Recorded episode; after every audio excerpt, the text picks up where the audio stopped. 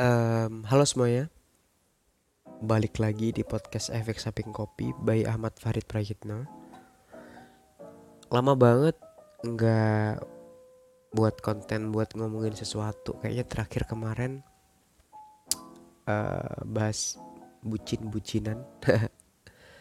um, by the way gue lagi sakit, sedikit flu, demam dan juga pilek.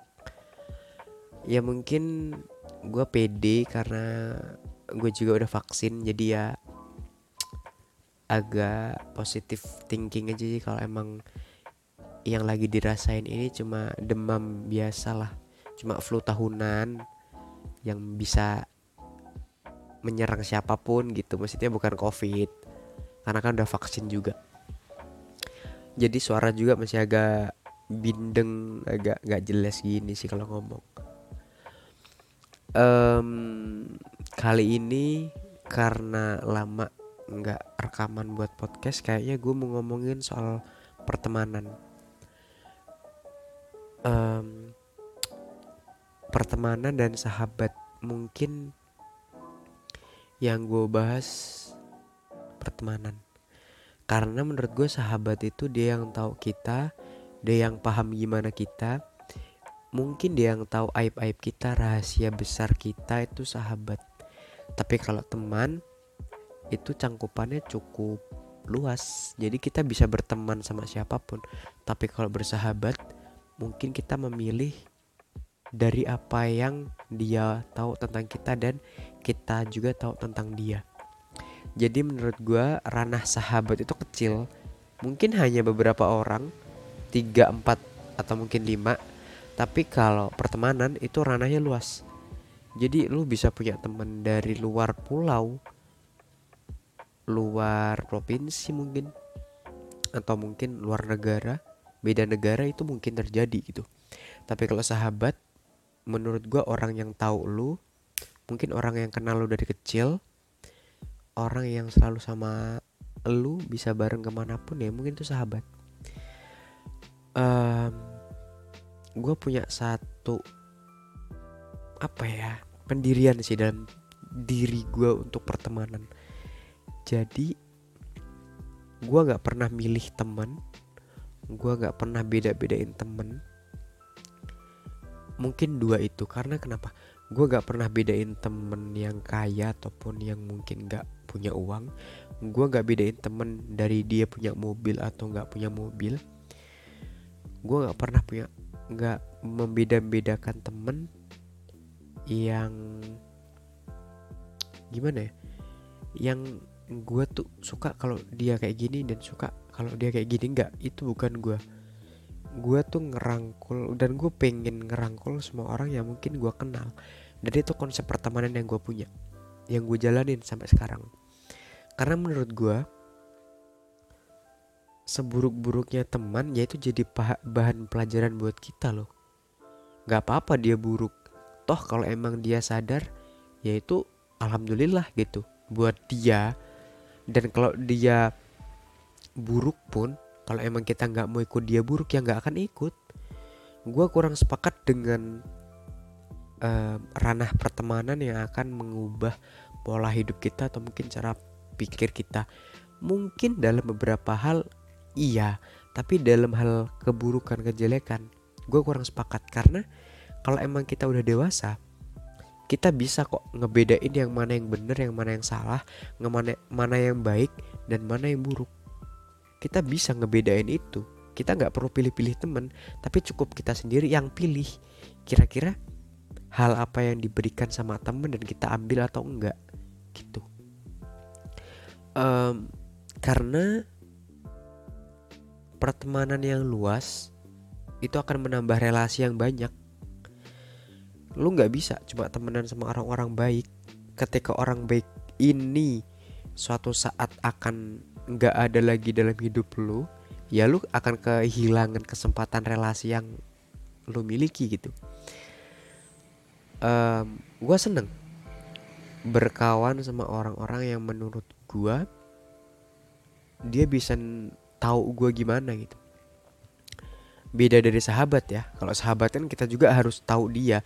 Tapi kalau ini dia bisa tahu gue gimana gitu. Dan menurut gue punya temen yang banyak ya bisa ngebuat kita seneng juga gitu. Kita ke mana-mana ada kenalan kita ke mana-mana ada tempat yang bisa buat neduh ibaratnya. Karena buat apa sih membeda-bedakan pertemanan. Kenapa sih harus pilih-pilih orang yang baik orang yang buruk dalam hidup kita gitu loh? Kalau emang lu dewasa kalau emang lu udah bisa ngebedain mana yang salah mana yang bener ya lu jangan ngejauhin orangnya gitu. Tapi cukup lu jangan ikut-ikutan dia ke hal yang buruk. Gini deh sekuat-kuatnya temen kalian ngerayu buat hal yang buruk tapi kalau kalian gak mau ya dia juga nggak akan terus ngajak kalian ke hal yang buruk kok. Enggak dia juga pasti jengkel dia juga pasti bosen. Buat apa dia ngajak ke hal yang buruk yang diajak pun nggak pernah mau gitu. Jadi sans aja santai aja. Nggak perlu pilih-pilih temen dari gaya dia ngomong.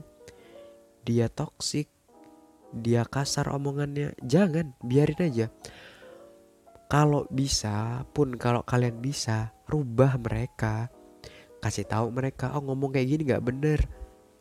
Siapa tahu dari apa yang kalian kasih tahu ke mereka malah mereka orang ngejalanin hal yang baik. Jangan ngejauhin mereka karena mereka orang ngelakuin hal yang nggak pernah kalian lakuin. Itu salah. Tapi rubah mereka ke hal yang baik. Kalau bisa kalau gak bisa ya jangan larang mereka. Mereka bisa bahagia dengan cara mereka kok.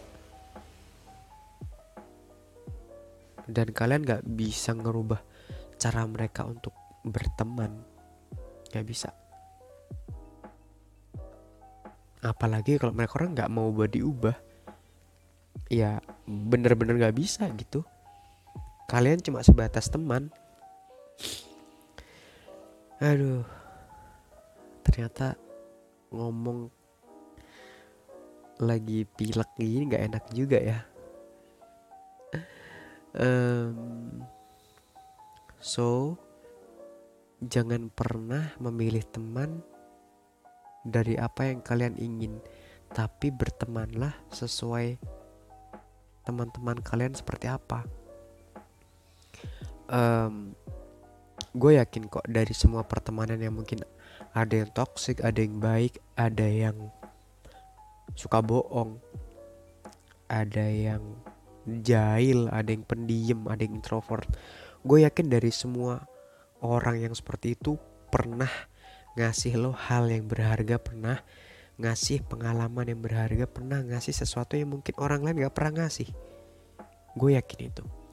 Karena pada dasarnya setiap orang itu memiliki ciri khas yang khusus. Dan ciri khas itu jangan pernah kalian ubah. Cukup kalian terima sebagaimana pertemanan yang benar. Uh, mungkin segitu hmm, argumentasi gue tentang pertemanan. Jadi kalau menurut gue sendiri, jangan pernah pilih-pilih teman buat berteman karena banyak teman, banyak relasi dan banyak kesempatan buat sukses. Sekian dari gua podcast Efek Sapi Kopi. Jangan lupa dengerin episode yang lainnya. Bye bye, see you.